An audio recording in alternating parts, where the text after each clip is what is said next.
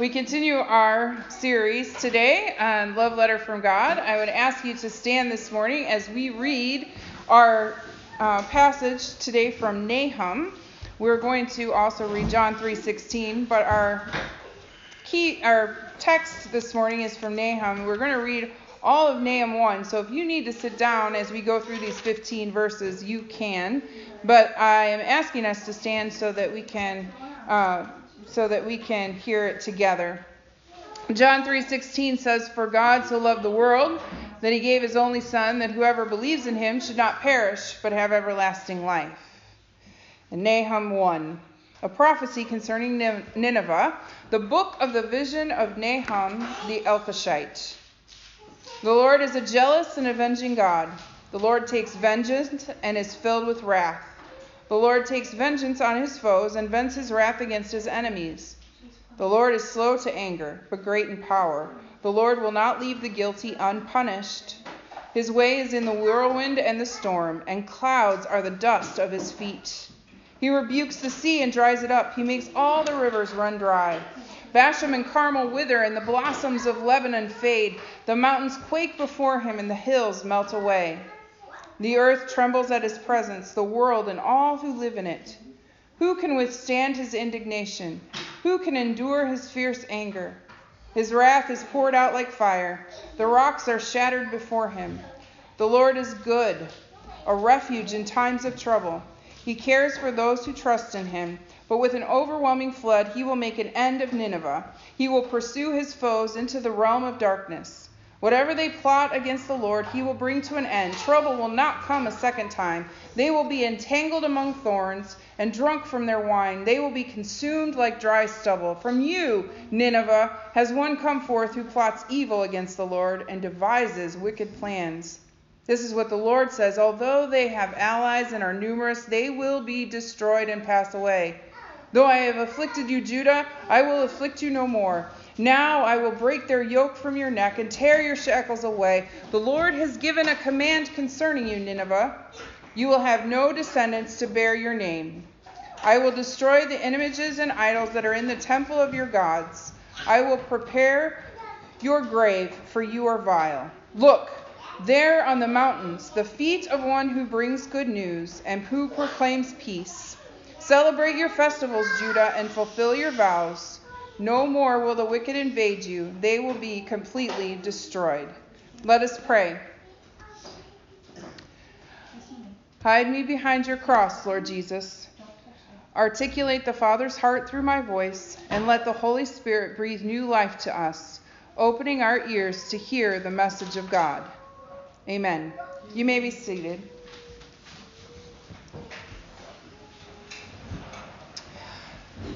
Do any of you remember Carnac the Magnificent? Uh, he was on Johnny Carson. I don't remember him personally, per se, but I have heard of him. Johnny Carson would dress up in a crazy costume and sort of make fun of psychics. Psychics generally are not real anyway. They make a living by predicting the future usually the good ones are able to stand in a room of 50 or 60 people and do what my husband has taught me is called a cold read. They meaning they can get you to tell them enough about yourselves to give you back that information in a way that makes it seem like they know it when really they are just guessing and you're confirming what they guessed correctly. Anyone here have an aunt? Uh, I'm hearing from Aunt uh, Jane. No, Jessie. No, Julie. Aunt Julie. And someone will gasp because they have an Aunt Julie. And the psychic will go and guess more things about Aunt Julie. Well, today, as we read about Nahum, I started getting that picture in my mind of a psychic telling you something that is based on intuition and a reading of the circumstances, but it makes you feel better if you want it to. Because Nahum isn't guessing about what is going to happen to Nineveh and Assyria. He's getting his oracles and his prophecies from, about them from God. But the intention is not so much a warning for Nineveh and Assyria as much as it is to help comfort the ones who are hearing it. Nineveh and Assyria are never going to hear this prophecy. But Judah is going to hear it. And the message is this God doesn't care for, for injustice. God does not allow injustice to continue forever. God insists on getting rid of injustice, even if it means getting rid of an entire nation. Even if those nations are big and powerful and mighty, they will eventually no longer be so because they will be destroyed by others. It is only a matter of time. And in this case, God has sent prophets to Nineveh before. Remember Jonah? We were all here for that, right? But that was 200 years before Nahum. And now Nineveh has essentially dispersed the northern kingdom of Israel into oblivion. The remaining southern kingdom of Judah is quaking in fear over the possibility that the Assyrians will come for them too. They will, of course, eventually be destroyed and captured and held in Babylon, but they will ultimately return. You remember some of those stories we've talked about already in this series. Ezra and Nehemiah and Daniel were people who were part of that captivity, who have been returned. Part of the part of the story of Ezra and Nehemiah is rebuilding the temple. All of those things have already happened in the series, but Nahum predates them, and he's telling them that Nineveh is not going to be their problem. And God wants them to know overall that it is not okay for a nation to be oppressive and abusive and horrible to everyone around them. Eventually, a nation like that will come to a not so great end. It might seem like a prophecy such as this has no bearing on us. But although we are not a great nation, it ties in quite a bit to our message last week. Remember, act justly, walk humbly, love mercy, right? From Micah, we talked about it. Well, act justly is one of the things that God requires of us. That's because it is in God's very character to demand justice. God's justice requires righteousness. God's justice insists that the poor and the widow and the orphan are cared for. God's justice asks us to wait on God for retribution. We don't have to punish our enemies. In God's time, they will see the results of their actions. Instead, God's justice says, Be kind to those who are against you, Love those whom you would fear and stand firm because God will fight for you. God has promised to Judah that the good news of God's justice is coming for them, and they do not have to wait long to see it develop in Nineveh. God is already watching the world powers of the day align to make the prophetic true in their time, and God is already protecting the people of Judah. And God's justice also has something to say about how we treat others, about how we judge others. In Matthew chapter 7, part of the Sermon on the Mount, Jesus tells us exactly how God feels about us meting out justice. Do not judge, or you too will be judged. For in the same way you judge others, you will be judged, and with the measure you use, it will be measured to you. Why do you look at the speck of sawdust in your brother's eye and pay no attention to the plank in your own eye? How can you say to your brother, Let me take the speck out of your eye, when all the time there is a plank in your own eye? You hypocrite! First take the plank out of your own eye, and then you will see clearly to remove the speck from your brother's eye. In other words, let God deliver judgment. God is actually pretty good at this justice thing. It's part of who God is. And we know that God's judgment always comes with this caveat. If you repent, if you believe, if you turn from what you are doing, mercy triumphs over judge, judgment. God will forgive, God will offer grace. It is because God loves the whole world that judgment is reserved for him. God's ability to see into the hearts and minds, to see the whole of circumstance, to know all of the parts and pieces to every person's actions. That is why God reserves justice for himself. God is the only one who can be just. God is the only one who knows the truth of every situation and circumstance. So God gives us pretty clear instructions that our justice is not to be God's justice. Rather, our justice comes when we are fair and reasonable and kind and thoughtful, not just to those we care most about, but to everyone we encounter. We should try to put ourselves in another's shoes and think compassionately, even about those we do not agree with.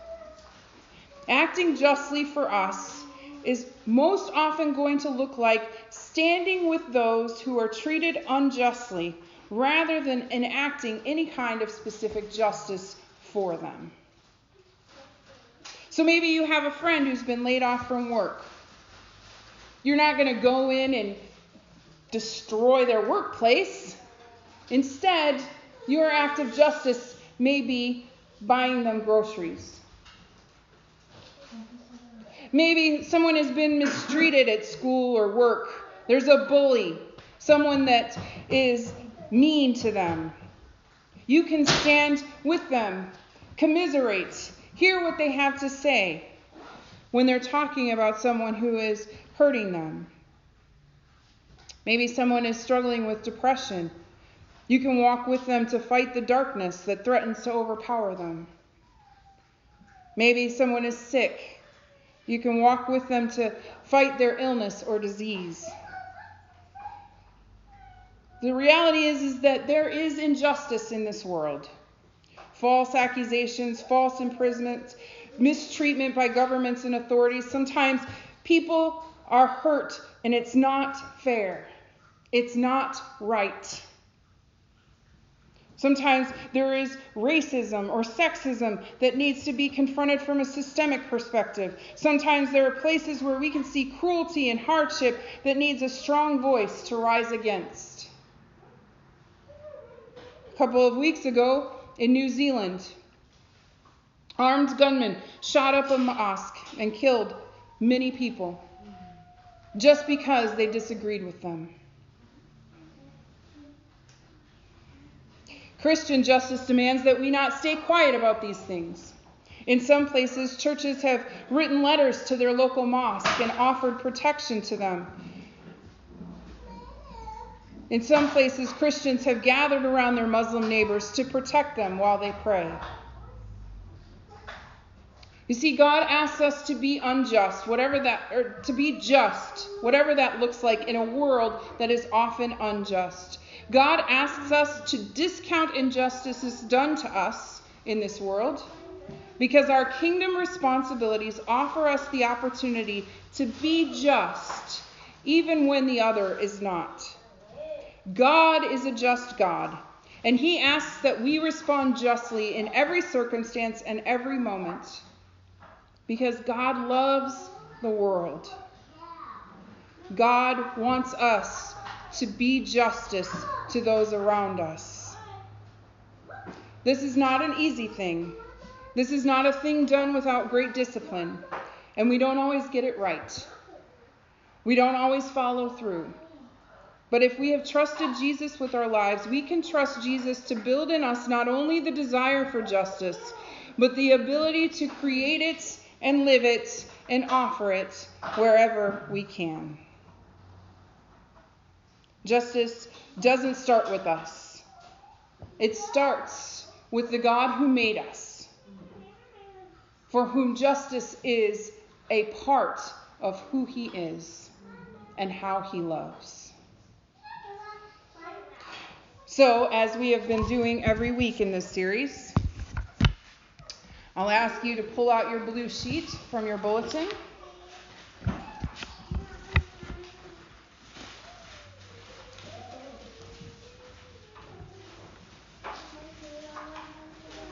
And we're going to read what it means to say God loves.